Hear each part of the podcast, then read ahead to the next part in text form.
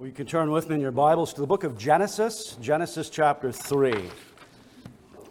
Genesis chapter 3, we're going to consider the promise of the Messiah, the first promise, what men have called the proto or first evangel, the promise of God's blessing in and through our Lord Jesus Christ. That's specifically in verse 15. We'll look at the latter half in its entirety, but I do want to read beginning in chapter 3 at verse 1 just so we get the flow of the narrative. So, beginning in Genesis 3 at verse 1. Now, the serpent was more cunning than any beast of the field which the Lord God had made. And he said to the woman, Has God indeed said, You shall not eat of every tree of the garden? And the woman said to the serpent, We may eat the fruit of the trees of the garden. But of the fruit of the tree which is in the midst of the garden, God has said, You shall not eat it, nor shall you touch it, lest you die. Then the serpent said to the woman, you will not surely die. For God knows that in the day you eat of it, your eyes will be opened, and you will be like God, knowing good and evil. So when the woman saw that the tree was good for food, that it was pleasant to the eyes, and a tree desirable to make one wise, she took of its fruit and ate. She also gave to her husband with her, and he ate. Then the eyes of both of them were opened, and they knew that they were naked. And they sewed fig leaves together and made themselves coverings. And they heard the sound of the Lord God walking in the garden in the cool of the day, and Adam and his wife hid themselves from the presence of the Lord God among the trees of the garden. Then the Lord God called to Adam and said to him, Where are you? So he said, I heard your voice in the garden, and I was afraid because I was naked, and I hid myself. And he said, Who told you that you were naked? Have you eaten from the tree of which I commanded you that you should not eat? Then the man said, the woman whom you gave to be with me, she gave me of the tree, and I ate. And the Lord God said to the woman, What is this you have done? The woman said, The serpent deceived me, and I ate. So the Lord God said to the serpent, Because you have done this, you are cursed more than all cattle, and more than every beast of the field. On your belly you shall go, and you shall eat dust all the days of your life. And I will put enmity between you and the woman, and between your seed and her seed. He shall bruise your head, and you shall bruise his heel. To the woman he said, I will greatly multiply your sorrow and your conception. In pain you shall bring forth children. Your desire shall be for your husband, and he shall rule over you. then to Adam he said, Because you have heeded the voice of your wife, and have eaten from the tree of which I commanded you, saying, You shall not eat of it, cursed is the ground for your sake. In toil you shall eat of it all the days of your life. Both thorns and thistles it shall bring forth for you, and you shall eat the herb of the field. In the sweat of your face you shall eat bread, till you return to the ground.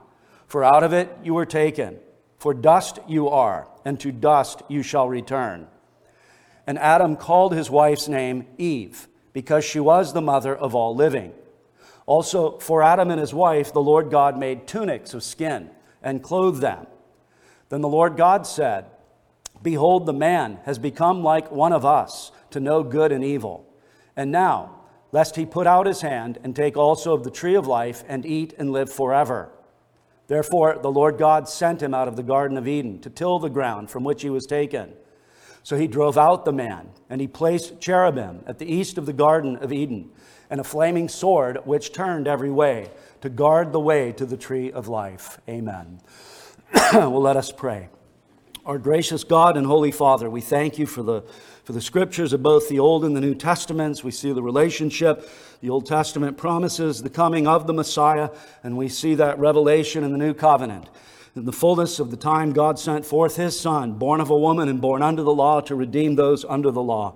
We see all those new covenant promises of God, or all those old covenant promises of God, are, are yea and amen in our Lord Jesus Christ. Even down to Genesis chapter 3 and verse 15.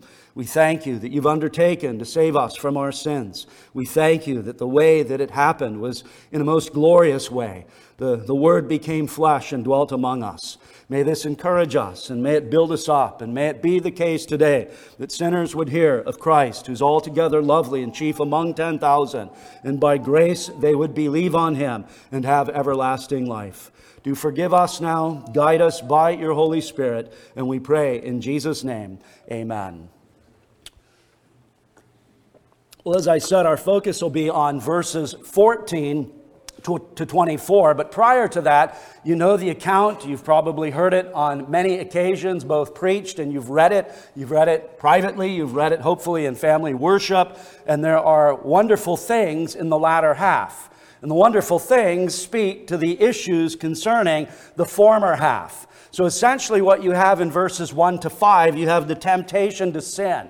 You have the devil under the power of the devil himself, or the serpent rather, under the power of the devil himself, come and tempt Eve. Eve obviously takes the fruit, she hands it to Adam, and thus in Adam all die. After that, you see the fall into sin in verses 6 to 7, and then the reckoning with God in verses 8 to 13. When God asks questions, it's not as if he's on a search for knowledge. God is, as it were, putting them on the hot seat. It is the case that He wants to interrogate them and wants to show the fact that they have rebelled against Him, they have sinned against Him, and there must indeed be a reckoning. Well, it's a reckoning that they themselves cannot fix. It is a problem that they themselves cannot repair. It is a situation of enmity now. At one time, they communed with God in the cool of the garden, and now they're running from God. They are fearful. They are afraid. They don't want to face Him. They don't want to face the consequences of their rebellion.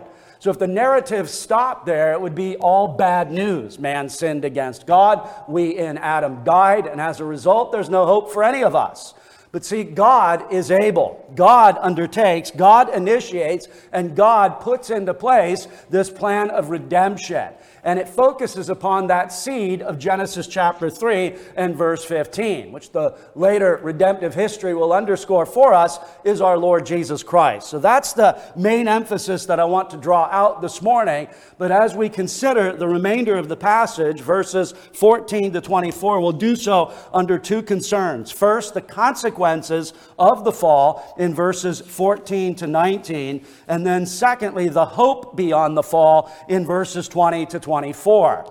I will argue that Adam and Eve, though they sinned against God and rebelled against God, they were saved by God. And we see that specifically in the latter part of this particular chapter. But let's pick up first with the consequences of the fall. And there's consequences for the serpent, there's consequences for the woman, and there's consequences for the man. So, first of all, notice the consequences for the serpent in verses 14 and 15. So the Lord God said to the serpent, Because you have done this, you are cursed more than all cattle and more than every beast of the field. On your belly you shall go, and you shall eat dust all the days of your life. Again, there is a lack of interrogation now. He's not asking questions. He's not investigating. He's not wanting Adam and Eve to come clean. He is now condemning. He is now cursing. But in the goodness and in the wisdom and in the glory of God, in the midst of the curse, there is promise of blessing. In the midst of this condemnation, there is the promise of redemption. But in terms of the particular snake or the serpent that is utilized with reference to this, notice the curse specifically. You are cursed more than all cattle. And then the nature of that curse is drawn out there in verse 14. And more than every beast of the field, on your belly you shall go, and you shall eat dust all the days of your life. Some suggest that prior to this, serpents or snakes may have had legs. And it's in this instance that God takes their legs away. I don't think that's what's happening. I'll quote a man by the name of Michael Rydelnik. He says, When God proclaimed that the serpent would crawl on its belly, it does not mean that serpents previously had legs. Rather, and this is very important to get, crawling would now forever be understood as a sign of defeat. In other words, it's the lowliest one. It's the most hated one. It's the most despised one. Now, I know there are odd people out there that like to keep snakes as pets, but you need to remember, in light of Genesis 3 15 or 14, that might not necessarily be the best idea. Just kidding, you can keep your snakes. But God's point is simply this when He comes to bring judgment upon this vessel, this vehicle that brought the temptation, it is a total uh, devastation. The later prophets pick up on this language. For instance, in Micah chapter 7 at verse 16, it says, The nations shall see and be ashamed of all their might. They shall put their hand over their mouth. Their ears shall be deaf. They shall lick the dust like a serpent. They shall crawl from their holes like snakes of the earth. They shall be afraid of the Lord our God and shall fear because of you. Who is a God like you, pardoning iniquity and passing over the transgression of the remnant of his heritage? He does not retain his anger forever because he delights in mercy. That God who delights in mercy nevertheless doles out consequences for sin, rebellion, and transgression. But then notice as we move on, he goes to the power behind the serpent. It's not just the snake, it's not just the serpent. That's not ultimately the issue. It's the devil that animates the serpent. It's the devil that utilizes the snake to engage in this temptation. So he addresses the devil specifically here in verse 15. This is something common. You see this in the New Testament, specifically in the book of Revelation. We often talk about the beasts of Revelation in Revelation chapter 13. There's a beast from the sea and a beast from the land. Well, we need to understand that it's not this political or religious power that has authority in and of themselves. It's the dragon who's spoken of in Revelation chapter 12. And there in Revelation chapter 12, what the apostle is highlighting is that when Herod wanted to destroy the innocents, when Athaliah wanted to destroy the, the heir to the throne, when the devil himself wanted to stop the, the ascension of our blessed Savior to the right hand of God Most High, it was the devil. It was that dragon. It was that serpent of old. And so now we see God's word to the devil, and in this is the proto evangel. In this is the first announcement of the gospel. So the Lord's curse moves from the serpent to the evil power that animated it. That's what verse 15 indicates. Notice what it says, and I will put enmity between you and the woman there's going to be a God wrought enmity between the righteous and the wicked. That's essentially what that means. You look around at the world today and you can see that. It's pretty clear, pretty marked, it's pretty obvious. There's righteous people and there's unrighteous people. Now, the righteous people aren't righteous in and of themselves. It's because God, in His grace, has imputed to us the faith, uh, uh, the righteousness of Jesus Christ, which we receive by faith alone. And on the heels of that, we seek or pursue to do those things that are pleasing to God. Those who do not have that righteousness, those who are still dead in their trespasses and sins, live like that. They engage in wretchedness, they engage in lawlessness and transgression and iniquity. So God understands, God imposed this particular enmity that obtains between the righteous and the wicked. Notice that this is going to continue. I will put enmity between you and the woman, and between your seed and her seed. It's going to run parallel. It's always going to be the righteous and the wicked on this side of the day of judgment. Now, that's the beauty of the eternal state. When God ushers in that eternal state, when we're in the presence of the Lamb, there'll be no more unrighteousness. You see that in Revelation 21, verse 8. All the godless, all the wicked, all the lawless and rebel sinners are cast out into the lake of fire with the beast and the false prophet. But until that time, brethren, we're not going to see paradise on earth. Until that time, we're not going to have a utopia. Until that time, we still preach the gospel. We have great optimism in the effect of the gospel. We believe that Jesus Christ is building a wheat field and that there are tares present to be sure, but there will be tares to the very end. So we're not going to be able to see some sort of a glorified state on this side of, of heaven. There's going to be this enmity. There's going to be these two camps. There's going to be the seed of the woman, and there's going to be these wretches that, that despise the seed and they despise the people of God. And that brings us to consider the corporate identification of the seed and then the individual identification. Notice again verse 15 I will put enmity between you and the woman, and between your seed and her seed. Now, seed typically has two meanings. One, collective. There's a whole bunch of people under that identification of seed. seed. But in Scripture as well, we have a, a, a singular or a particular application. Now, in terms of the collective, you'll see right on the heels of this event in Genesis chapter 4, this take place. In Genesis chapter 4, what do you have? You have a clear demarcation between Cain and Abel. As you go further in the narrative, you have the, the godly line of Seth and the, the wretched line of the Cainites. You go throughout redemptive history and you have the covenant people of God and then all of the, uh, all of the ites on the outside that are not the covenant people of God. You move into the new covenant. What do you have? You have the Lord Jesus Christ build his church, but you have unbelieving Israel and you have the Roman Empire trying to exterminate them. So there is the collective element with reference to the seed. So when it says there's enmity, that enmity affects us. That enmity will be real. That enmity does uh, help us to understand statements like Paul in 2 Timothy 3:12. All who desire to live godly in Christ Jesus will suffer persecution.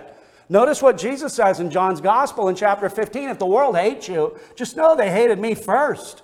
The servant isn't greater than the master. If they despise the master, they're certainly going to despise the servants. There is this separation. There is this distinction. It is God wrought. There's the collective element. But I think the emphasis here falls upon the seed as an individual, the seed as a particular, the seed of the woman. Notice again in verse 15, I will put enmity between you and the woman, and between your seed and her seed. He, the seed, shall bruise your head, and you shall bruise his heel. So the individual identification of the seed is made clear by Paul in Galatians 3. Now, it's again very important that you kind of keep this mindset as you read subsequent to Genesis chapter 3. Because when you get to, say, the patriarchs, Abraham, Isaac, and Jacob, what's God's promise to those men? God's promise is that in your seed, all the nations of the earth shall be blessed. In your seed, there will be great benefit to people from every tribe, tongue, people, and nation. Have you ever reflected or pondered on that? Well, who's that seed? It's not Abraham that we owe our salvation to. It's not Isaac. It's, it's not Jacob. No, it's the seed of Abraham, Isaac, and Jacob. Well, listen to Paul's interpretation of that idea or concept of seed in its individual sense. Galatians 3:16, not to Abraham and his seed were the promises made. Uh, uh, he, sa- uh, he does not say, and to seeds as of many, but as of one, and to your seed who is Christ. So he highlights or he underscores or he gives us that reality that it's the seed of Jesus, or, uh, the seed of Abraham that is the Redeemer. Now, as we look at this verse, verse 15, there's four observations concerning the seed here that I want to bring out. First, and we'll just call the seed here the Redeemer because we know this is Jesus. Hopefully, we're already tracking at that point. First, the Redeemer would be a man born of a woman, right? Very obvious. I will put enmity between you and the woman, and between your seed and, notice, her seed. Now, this hints at least. It's not a full engagement of the doctrine of the virgin birth, but the fact that it only mentions the woman helps us to better understand the virgin birth when we arrive in Matthew and Luke's gospel. But with reference to that, the redeemer or deliverer that man was taught to expect would be a man, would be one like himself would have all of his essential properties, would have all of his common infirmities, and yet without sin. He would be a man, a champion, the one that would indeed save his people from their sins.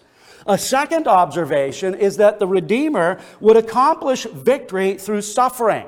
There's a bit of a comparativeness going on. Notice, and between your seed and her seed, he, the seed, shall bruise your head.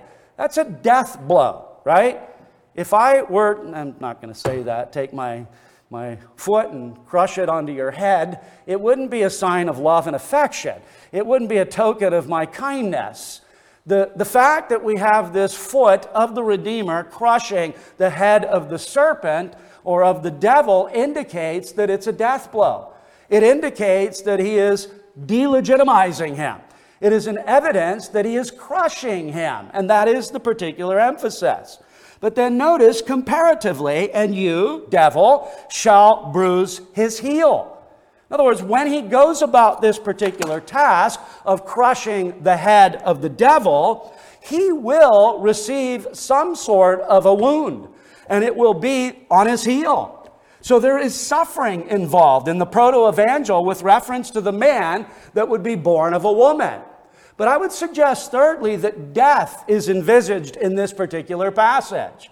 So, this bruising of the heel not only means that he suffers, he's a man of sorrows and he's acquainted with grief, It not only means he suffers when they flog him or scourge him, or when they bury a crown of thorns into his head, but I think it also involves death.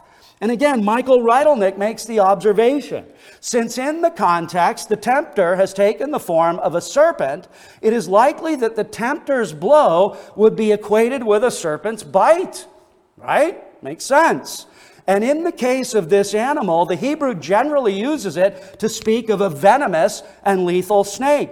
Most likely, therefore, the text is speaking of two comparable death blows. The future Redeemer will strike the head of the temper, uh, tempter and thereby kill it. And at the same time, the tempter will strike the heel of the Redeemer and kill him.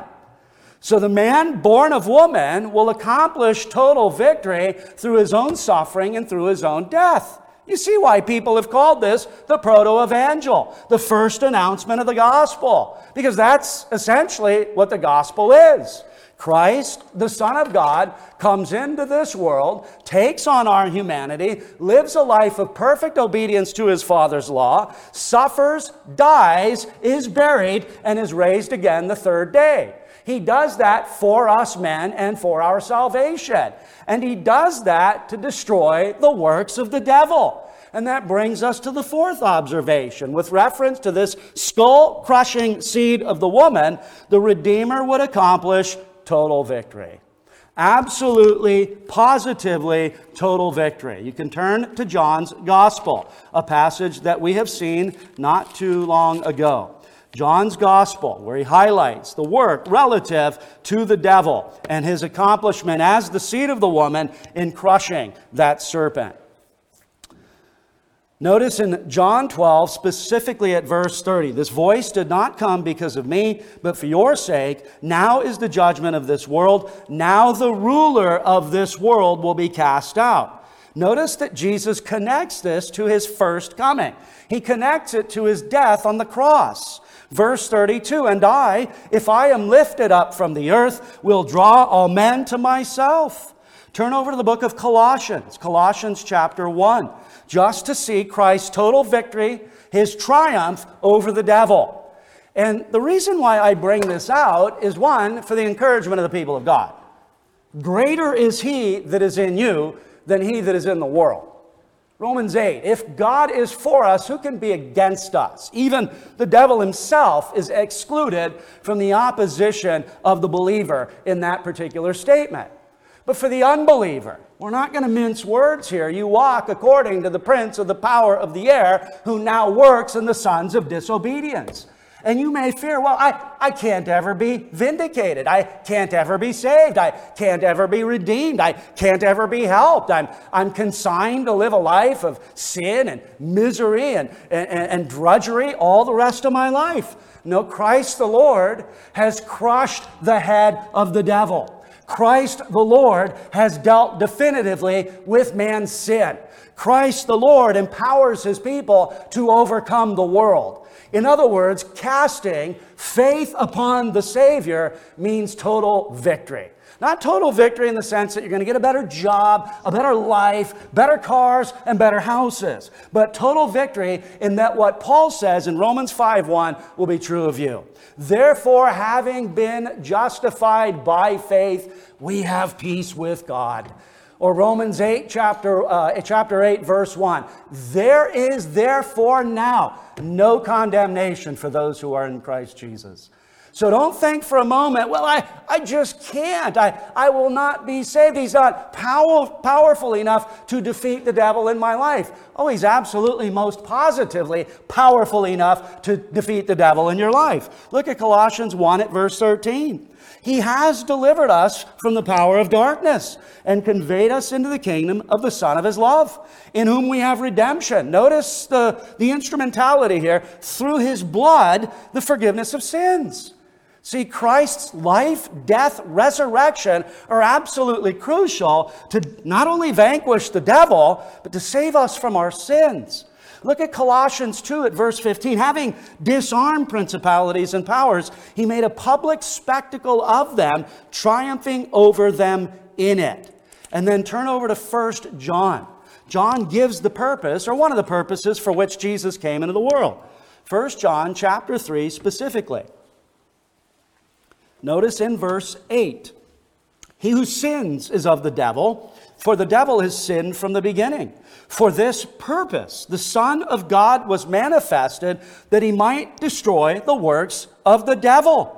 Whoever has been born of God does not sin, for his seed remains in him, and he cannot sin because he has been born of God. And then drop down just a couple of verses. I like to think that John thinking in terms of creation, thinking in terms of Cain and Abel, thinking in terms of the animating power of the devil, says what he says in verse 8 as a result of that. Notice the appeal to the Genesis narrative. Look at verse 11. For this is the message that you would have heard, uh, that you heard from the beginning, that we should love one another, not as Cain, who was of the wicked one and murdered his brother. And why did he murder him? Because his works were evil and his brother's righteous. So Genesis is in the mind of the apostle. We see it evidently there, but we also see it evidently in verse 8. Why does the seed of the woman come? So that through his own suffering and through his own death, he might take that foot of glory and crush the head of the devil. And then notice in Hebrews chapter 2, one more passage. Hebrews chapter 2. I usually like to go in canonical order, or at least the chronolo- uh, order that we find in our New Testament uh, a jump ship there. Notice in Hebrews chapter 2, specifically at verse 14, inasmuch then as the children have partaken of flesh and blood, he himself likewise shared in the same. You see what undergirds the entirety of the new covenant teaching on our Lord Jesus? He would be a man born of a woman. In the beginning was the Word, the Word was with God, and the Word was God, and the Word became flesh and dwelt among us. Notice, inasmuch then as the children have partaken of flesh and blood, he himself likewise shared in the same, flesh and blood, that through death he might destroy him who had the power of death, that is the devil, and release those who through fear of death were all their lifetime subject to bondage. For indeed he does not give aid to angels, but he does give aid to the seed of Abraham. Therefore, in all things, he had to be made like his brethren, that he might be a merciful and faithful high priest. Let's not forget that. I've stressed his triumph, I've stressed his victory, I've stressed that foot crushing the head of the devil, but let us stress his mercy, his kindness, his willingness his joy at this. He doesn't save like a, a miserable leftist. He saves to the uttermost all who draw nigh unto him, or all who draw nigh to God through him. This is what he's about. Do you, do you want to know what it is for the Savior to save a sinner? Well, it's like a shepherd who had, you know, a bunch of sheep and one of them runs off and he leaves the mass and he goes after the one. And when he finds the one, he puts it on his shoulders and goes home rejoicing. The Savior saves like a woman who loses one coin out of the ten, and she moves all of her furniture, and she sweeps the floor, and she looks for it, and she finds it. What does she do when she finds that coin? She rejoices. And how about that prodigal son, that man who says to his father, in essence, You're better off to me dead than alive? I mean, he's asking for his share of the inheritance while the father's alive. I mean, imagine that, kids, or not kids, adults. Your kids come to you, get, I want my share of the inheritance. What does that say? You're better off to me dead than alive. So the father gives him that share of the inheritance. What happens to him? Does he go out and traffic in righteousness and godliness and holiness? No, no, no.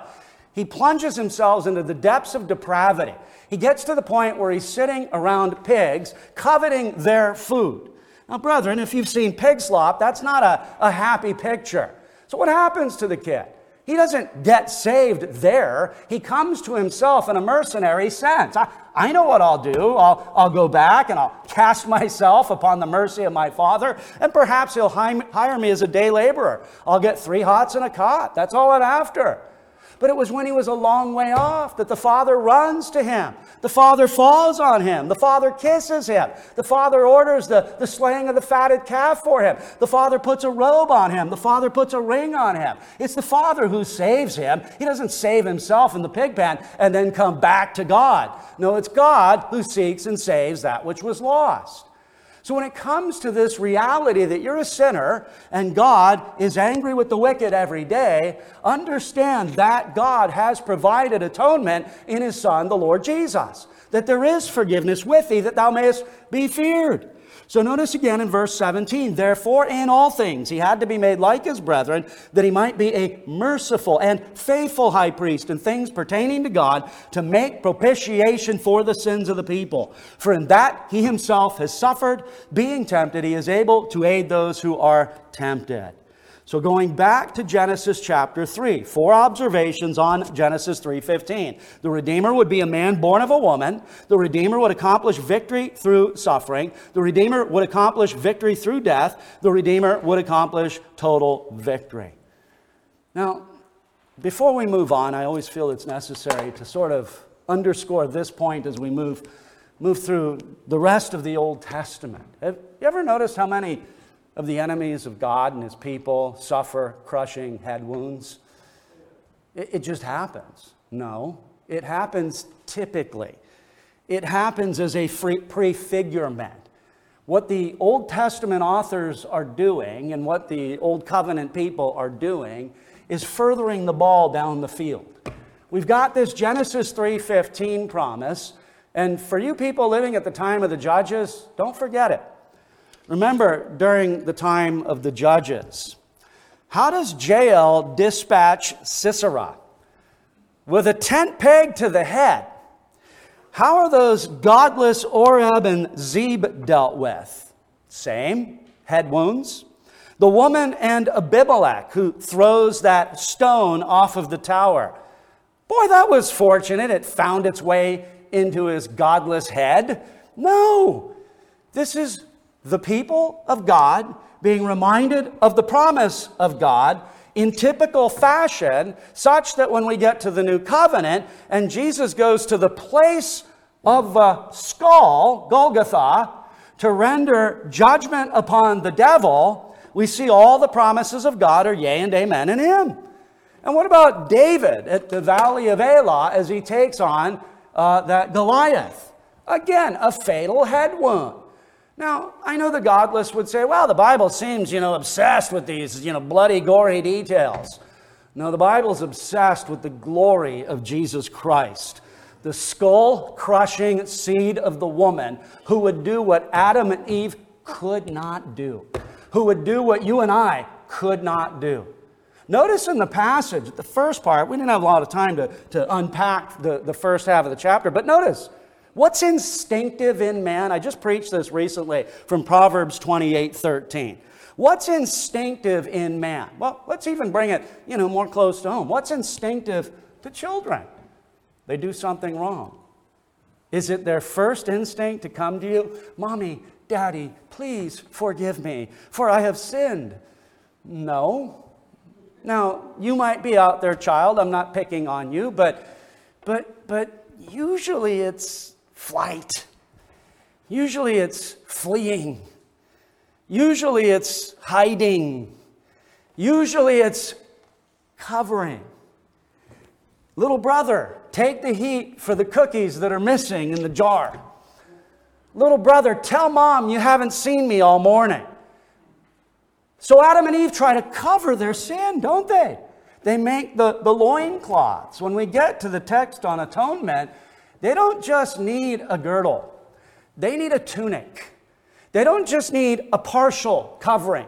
The entirety of man is in sin. The uh, entirety of man is redeemed. Again, necessitates that the man uh, born of a woman must assume our humanity or he doesn't redeem us. The instinct, the temptation, the tendency, the prevalency of man in sin is to try to cover their sin. So they do that very thing. Now, God will come and cover their sin, again, in a typical fashion to prefigure and point forward to the blood of the Lamb of God who takes away the sin of the world.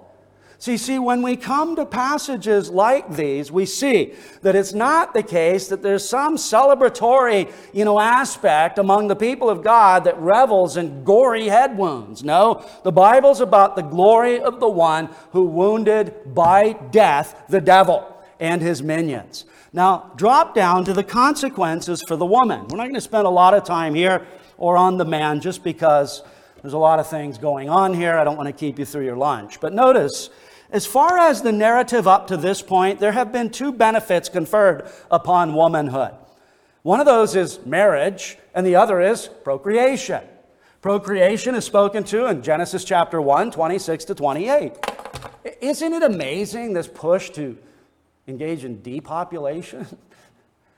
Everything you see here, you, you, you got God's intended order. He made man, he made man to govern or lead his household. He made Eve to help him do that, and made them both to exercise dominion over the creatures. That's the first part or, or, or, what we find in Genesis chapter 2. We get to Genesis chapter 3, and it's completely inverted. You've got now the serpent talking to the woman, who then gives the fruit to her man.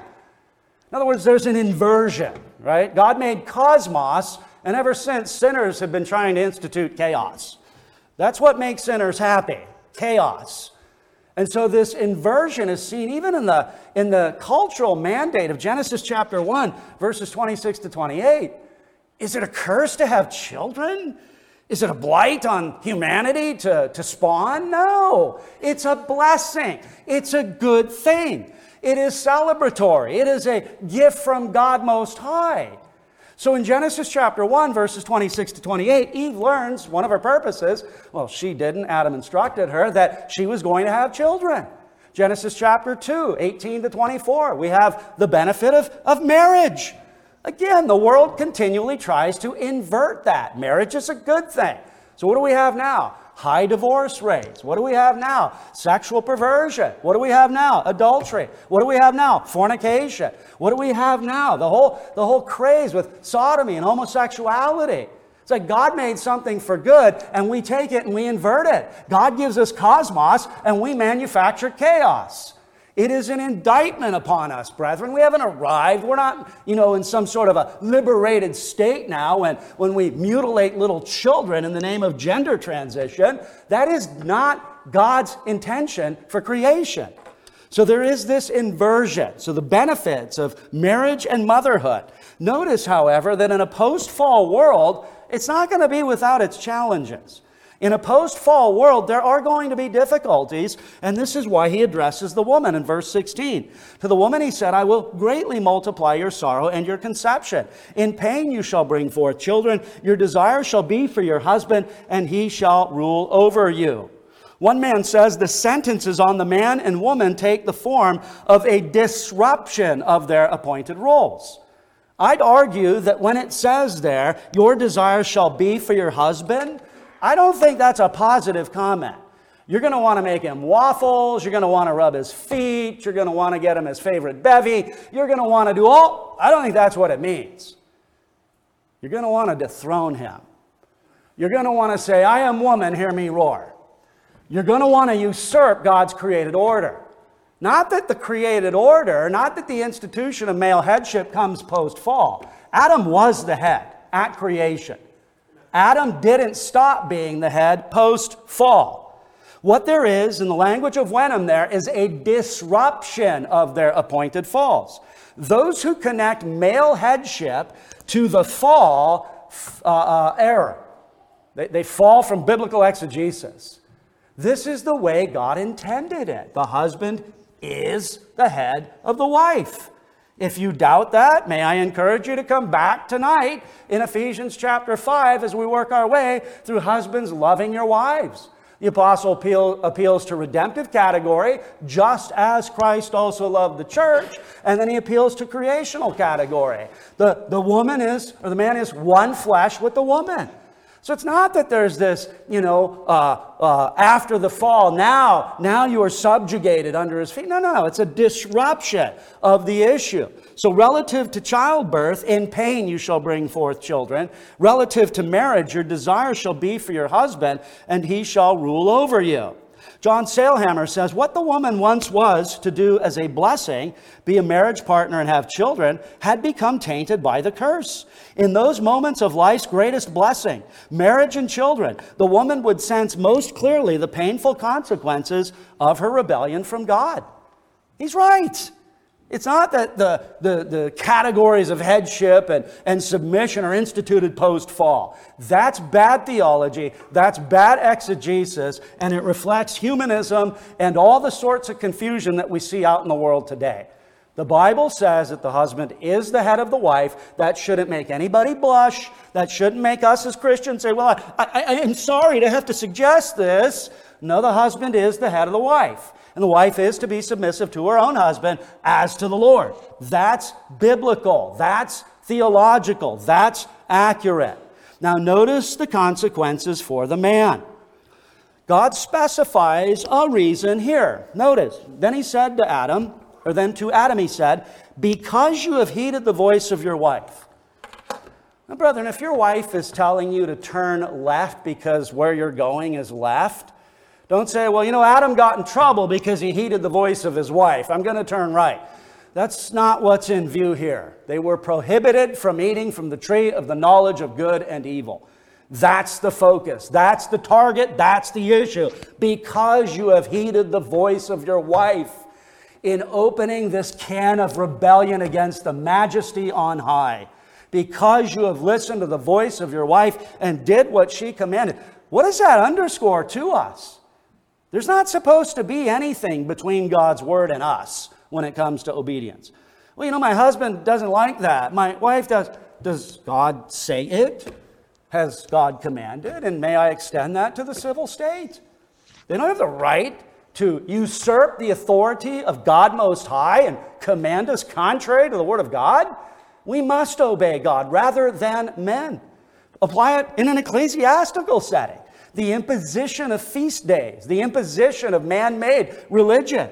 What is the people of God supposed to do? They're supposed to resist that kind of tyranny, and they're supposed to understand that it's the voice of God that they respond to. That's a good lesson for all, of us practically. So notice the nature of the curse because you have heeded the voice of your wife and have eaten from the tree of which I commanded you, saying, You shall not eat of it. Notice the specific consequences in verses 18 and 19. The perpetual difficulty for labor. You know, I've wondered this was it not hard to labor prior to the fall? Did you not sweat prior to the fall? I, I can't answer all those questions. I, you know, I think about that with a woman. Prior to the fall, childbirth just seems by definition that it would be a tough go. But again, God says there are consequences affected or affecting these situations in a post fall world. And so, as far as Adam is concerned, he is supposed to tend the garden prior to the fall. He's not supposed to do so first and foremost as a farmer. He's supposed to do so first and foremost as a priest. He's supposed to extend the garden sanctuary, multiply image bearers to encompass the entirety of the earth so that God would be glorified in that. But with reference to the post fall ramifications, it's going to be hard. It's going to be a struggle. You're not going to want to get up early. You're not going to want to stay late. You're not going to want to do the difficult jobs. You're not going to want to engage in these things because it's punctuated by difficulty, by hardship. Notice the perpetual difficulty of labor. Cursed is the ground for your sake. In toil you shall eat of it all the days of your life. Now, don't get the zany idea, well, if that's the case, I'm not going to work. No, you, bu- you must work. Don't conclude that, well, you know, it's going to be so hard, so I'm not going to work. There's a lion in the road, I'm not going to go to work. No, no, you, you need to work. You just need to embrace the fact that there's going to be difficulty. Robert Alter said the vista of thorn and thistle is diametrically opposed to the luscious vegetation of the garden and already intimates the verdict of banishment that will be carried out in verses 23 and 24. But then notice, verse 18 both thorns and thistles it shall bring forth for you, and you shall eat the herb of the field. In the sweat of your face you shall eat bread, till you return to the ground. The narrative has emphasized several times up to this point that Adam was taken from the ground. Had you obeyed, had you been confirmed in righteousness, you'd have been ushered into everlasting life in a positive sense. But because not, you're going to return to the ground. That doesn't mean there's no soul, no spirit that lives beyond the grave, but it means that the physical is going to be buried. It's going to return to the ground. I think this does set the stage, though, This whole idea of returning to the ground, for out of it you were taken, for dust you are, and to dust you shall return. I think that's the good backdrop one should keep in mind with reference to the man born of a woman who would deliver his people through his own suffering and death, and he would triumph over the devil decisively. Paul picks up this theme in, in, Philippians chapter 3, and what he says at verses 20 and 21, I think, are fed by an understanding of what happens in the first Adam or in this man. He says, Our citizenship is in heaven, from which we also eagerly wait for the Savior, the Lord Jesus Christ, who will do what? He will transform our lowly body. In Adam the first, our lowly body gets cast into the dirt. When Adam the second comes, or Adam the last, he transforms that lowly body and fits it and makes it ready for eternal communion with God Most High. The Lord Jesus Christ, who will transform our lowly body that it may be conformed to his glorious body, according to the working by which he is able even to subdue all things to himself. And that brings us finally to the hope beyond the fall in verses 20 to 24. This is the second time that Eve has been named. Adam called his wife, uh, wife's name Eve because she was the mother of all living. Again, Sailhamer says this was the second time Adam named his wife. You see it in 223. Her first name pointed to her, her, her origin out of man, whereas her second name pointed to her destiny, the mother of all living. See, in other words, when this happens, God doesn't say, That's it, you're gone, you're done. No, God institutes on the heels of this fall into sin his great and glorious plan to save a great multitude that no man could number from every tribe, tongue, people, and nation by the deliverer that he sent, by the, the man born of a woman who would accomplish victory through suffering and death. And then notice in terms of the significance, Adam called his wife's name Eve because she was the mother of all living. Adam had heard God's words to the serpent in verse 19, uh, 15 and knew that from the woman the Redeemer would come. It's not just her, Eve, personally and particularly. You've weathered these storms with me, baby. I'm going to give you this wonderful name. No, this wonderful name signifies what's going to happen as a result of God's promise in verse 15. Adam expresses faith in the promise of God, verse 15, by naming her the mother of all living. So, in other words, it's not just significant for her as Mrs. Adam, but it's significant for us because all of us, by God's grace, who are believers in Jesus Christ, have that vehicle in our history that communicates to us the blessed Savior for sinners.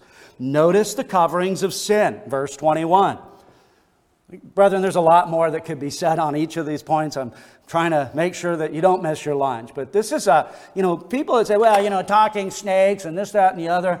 You know that this world and all things in it were made by God, by the word of his power in the space of six days, and all very good.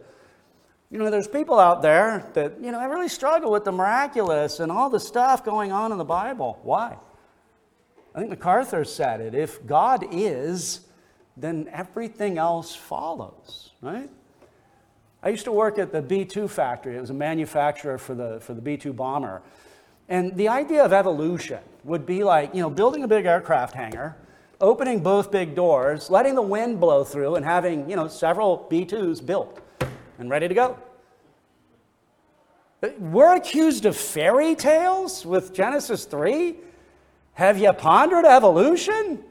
have you thought through that? Have you ever thought about an adult fairy tale, it's, it's the theory of evolution, brethren. If God is who the Bible says he is, then axe heads can float. If God says who the Bible says he is, then snakes can talk. So can Balaam's ass. If God is who the Bible says he is, then Christ can be raised again the third day.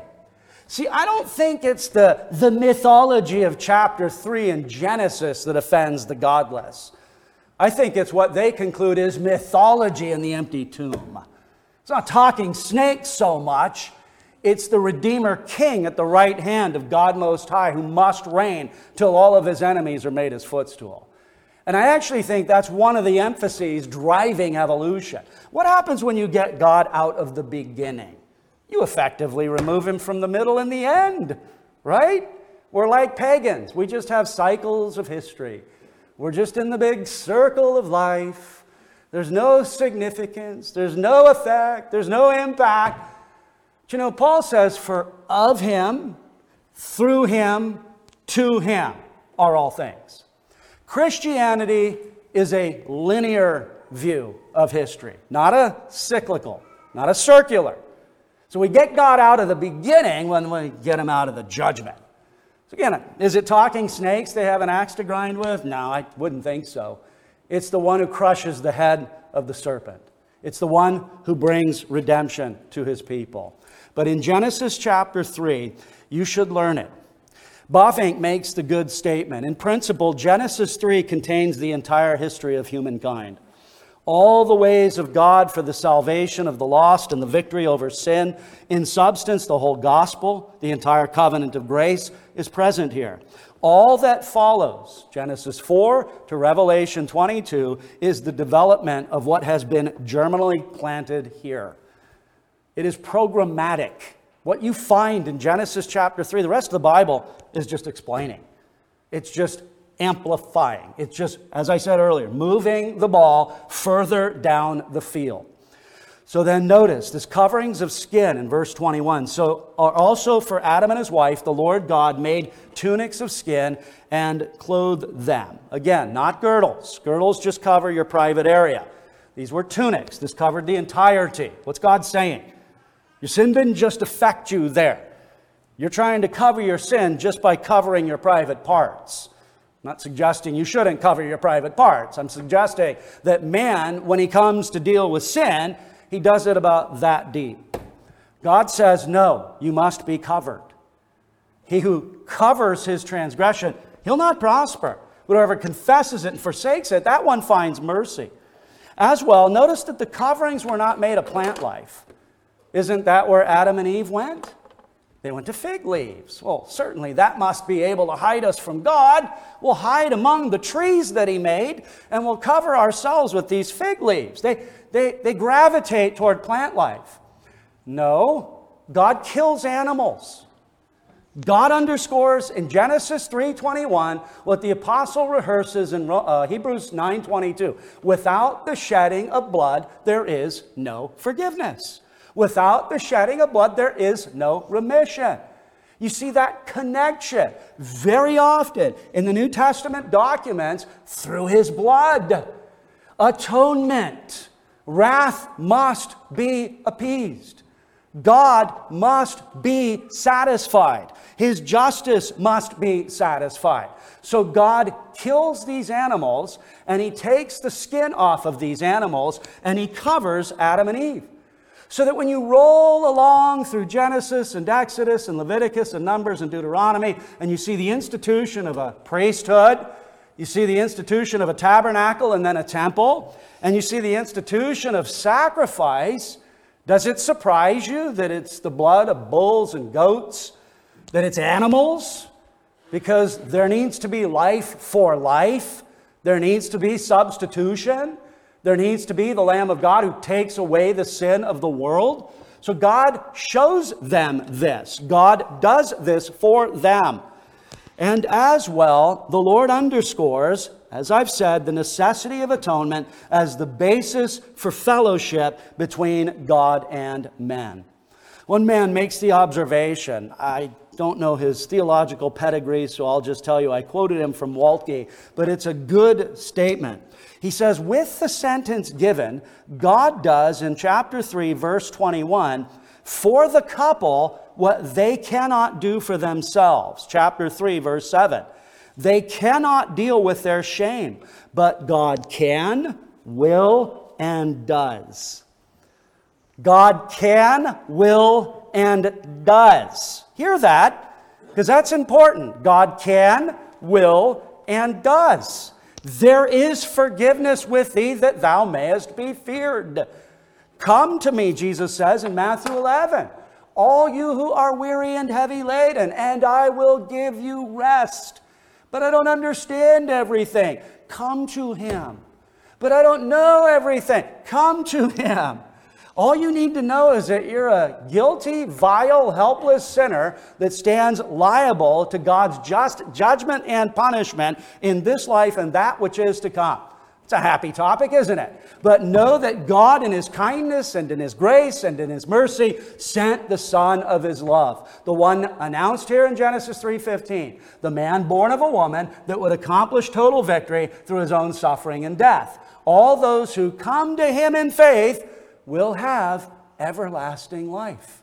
You say, but that sounds so easy. It is easy, on the one hand. On the other hand, it's a check to your rebellion and your transgression and your sin. See, let's not kind of beat around the bush here. People do what they want to do, usually, right? Nobody's putting a gun to your head to go out and sin today. Nobody's got your arm behind your back. Yeah, you do this and you do that. What does Jesus say in John chapter 3? The, the, the darkness doesn't come to the light. Why? Because it doesn't want its deeds exposed, it doesn't want to be found out. You got to understand that in your own heart, you've got resistance. In your own heart, you have enmity. In your own heart, you have this rebel tendency in spirit. May I just suggest, as lovingly and as graciously and encouragingly as I can, wave the white flag. Stop. Learn from others in the building here, the church here. What were you like before you were a Christian? Well, you don't even want to know. I already hear certain people, well, you don't even want to know. You know, it's like we come into a church and everybody, you know, dresses up a little bit or dresses up a lot. And, you know, we brushed our teeth this morning, our hair's in place. We, you know, we look, we look polished, right? And it's easy to assume it's always been that way. No, it hasn't always been that way. The man born of a woman who accomplished total victory through his suffering and death saved us from our sins. Was he able to save me too? Absolutely, positively. He saved the chief of sinners, the Apostle Paul. He saved his underlings, us. Certainly, there is mercy to be had with our Lord Jesus when we come to him in faith. Well, brethren, I will just quickly run through the rest. Notice the Lord's comment in verse 22 the us there refers to the triune God. Behold, the man has become like one of us. It's not a divine council, a divine Sanhedrin. This is the triune God, the same as we see in Genesis 1:26. And then notice, I'm going to just give you what I believe is going on here because there's some difficulties to sort of work out. We don't have much time. Behold, the man has become like one of us to know good and evil. And now, lest he put out his hand and take also of the tree of life and eat and live forever. The particular issue was that this was a knowledge that he sought so that he could operate autonomously. If you look back to the temptation, look back to the temptation at verse 6 in chapter 3. So when the woman saw that the tree was good for food, remember they're in a garden filled with trees that are good for food, right? What does God say? It's a lavish promise. You, you may freely eat whatever Beautiful. But continue. That it was pleasant to the eyes. Again, just like all the other trees, they were pleasant to the eyes as well. I, I surmise trees today are pleasant to the eyes. Why wouldn't they be in a pre fall world? Look at this last bit, though. And a tree desirable to make one wise. Therein lies the nature of the rebellion. Ye shall be as God. So the knowledge that they've now entered into was a knowledge that was forbidden to them, it was prohibited to them. Their exclusion from the tree of life, while a curse, was a blessing.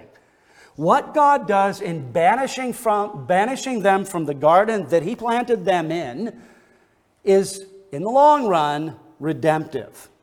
He doesn't want them in that state of sin and misery, in that state of fallenness, to grasp now the tree of life, because they'll be confirmed in a state of unrighteousness.